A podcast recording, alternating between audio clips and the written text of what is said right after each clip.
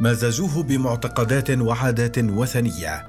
توازنات دقيقة. أدخلت الإسلام إلى غرب إفريقيا.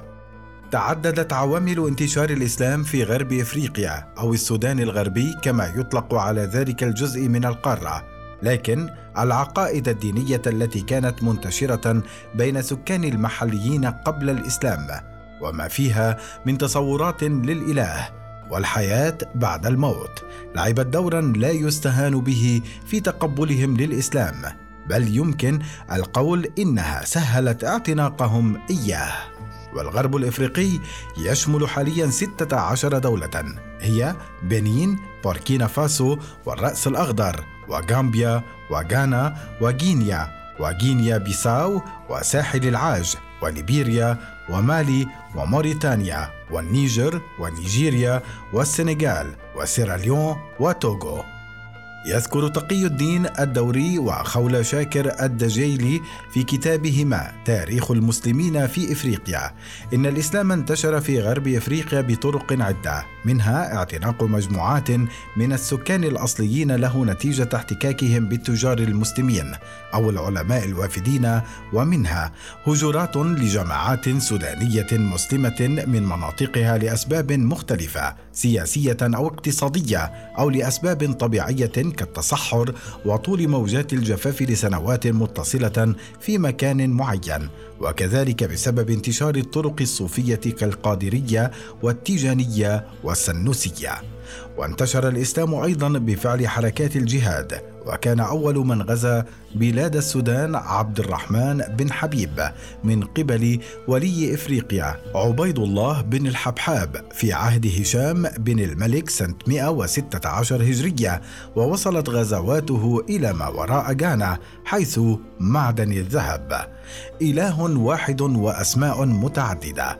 يشير حسين مرزوق في كتابه بلاد السودان في كتب الجغرافيا والراحلين العرب والمسلمين إلى حدود القرن الثامن الهجري إلى أن من العوامل المساعدة على انتشار الإسلام في غرب إفريقيا تشابه بعض معتقداته مع بعض المعتقدات المحلية بدءا من صورة الإله فأصل معتقد بعض أهل السودان الإيمان بوجود إله واحد قادر وخالق عظيم ومتعال. ولكن سكان الغرب الإفريقي اختلفوا على الديانة الإسلامية في تصوراتهم حول الصلة بين البشر والإله وطريقة عبادته والجدوى من ذلك. وقد كتب عنهم أبو القاسم بن حوقل في كتابه سورة الأرض أنهم أمم مقيمة في اخصاص كالقرى. بشريعة غير الإقرار بإله واحد والتسليم له واسمه جل وعز عندهم أننا. واختلفت تسميات الإله الأكبر بين قبائل بلاد السودان فدعته قبائل كيميغو ودعته قبائل أخرى مالكانجلو يعني الرب الكبير حسب ما ذكر المسعودي في كتابه المروج الذهب ومعادن الجوهر وهو عند قبائل الدوغون في مالي أما. وله في كل دار محراب ويذكر اسمه قبل أسماء الأجداد وسمته قبائل البامبارا التي تسكن في مالي وغينيا والسنغال وبوركينا فاسو والنيجر بيفارو واتخذ اسم نانا عند قبائل الأشانتي في غانا واسم أولورون عند الإيبو في نيجيريا حسب المرزوقي. سلطان الإله يمنح الغيث ويحاسب البشر.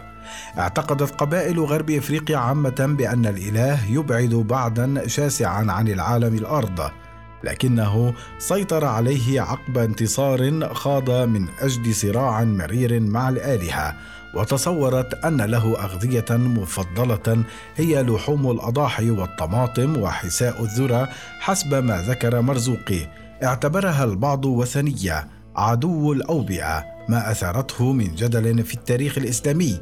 تشابه كبير بين الإسلام والمانوية. هل استنسخ دين محمد عقيدة ماني بعد اشتباك فكري مع الوثنية؟ كيف تحولت الإسكندرية إلى مركز للفكر المسيحي؟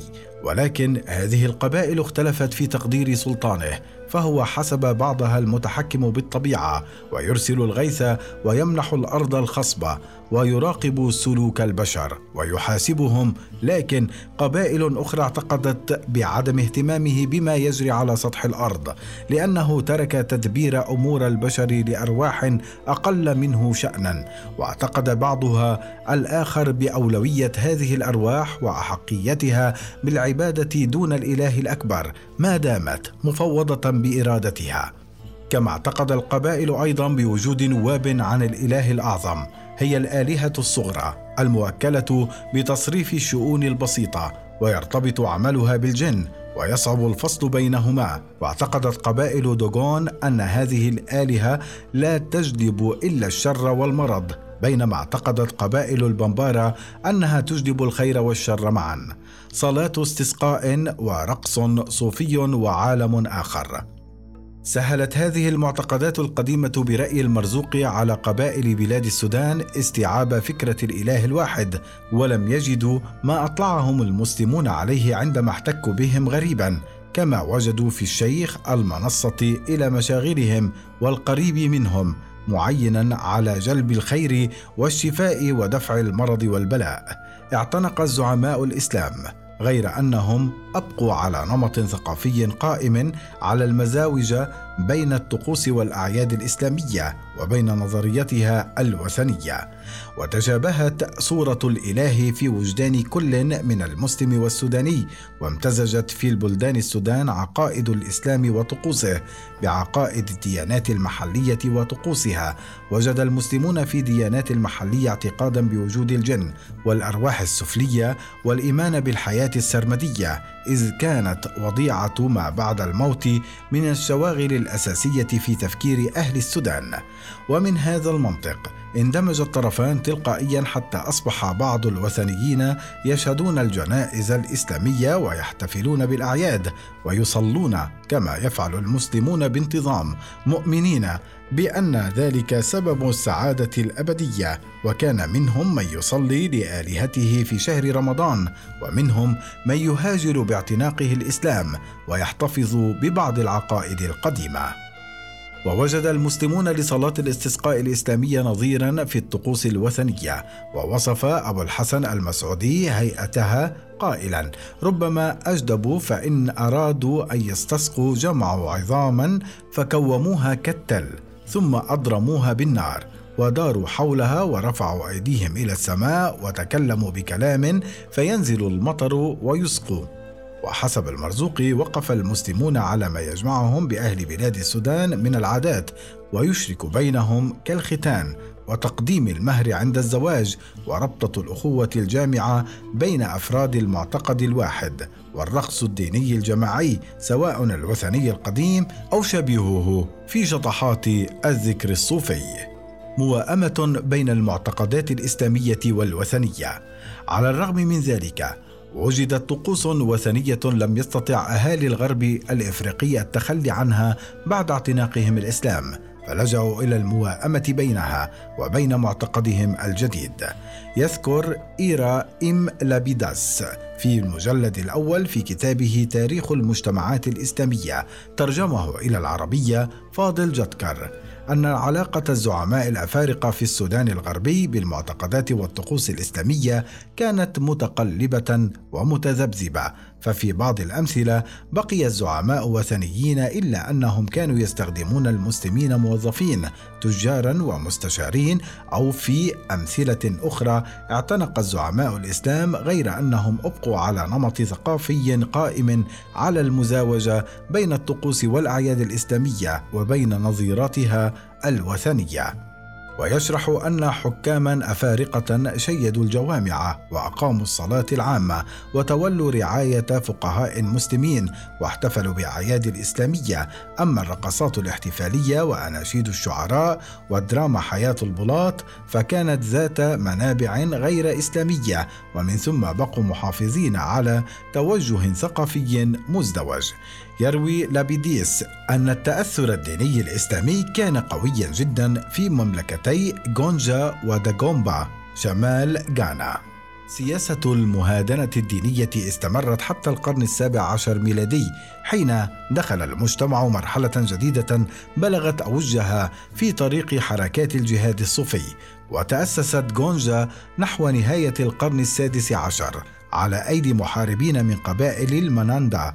بمساعدة خبراء مسلمين ومع أن زعماء هذه الدولة وقعوا تحت التأثير الإسلامي لكن بقيت طقوس البلاد وثقافتها خليطا من ممارسات إسلامية ووثنية. فقد كان أولاد الزعماء يتعرضون للختان ويعطون أسماء إسلامية غير أن الأمر كان يتم وفق طقوس وثنية لا إسلامية وكانت الأعياد تتبع التقويم الإسلامي غير أنها لم تكن تحمل أي سمات إسلامية واضحة.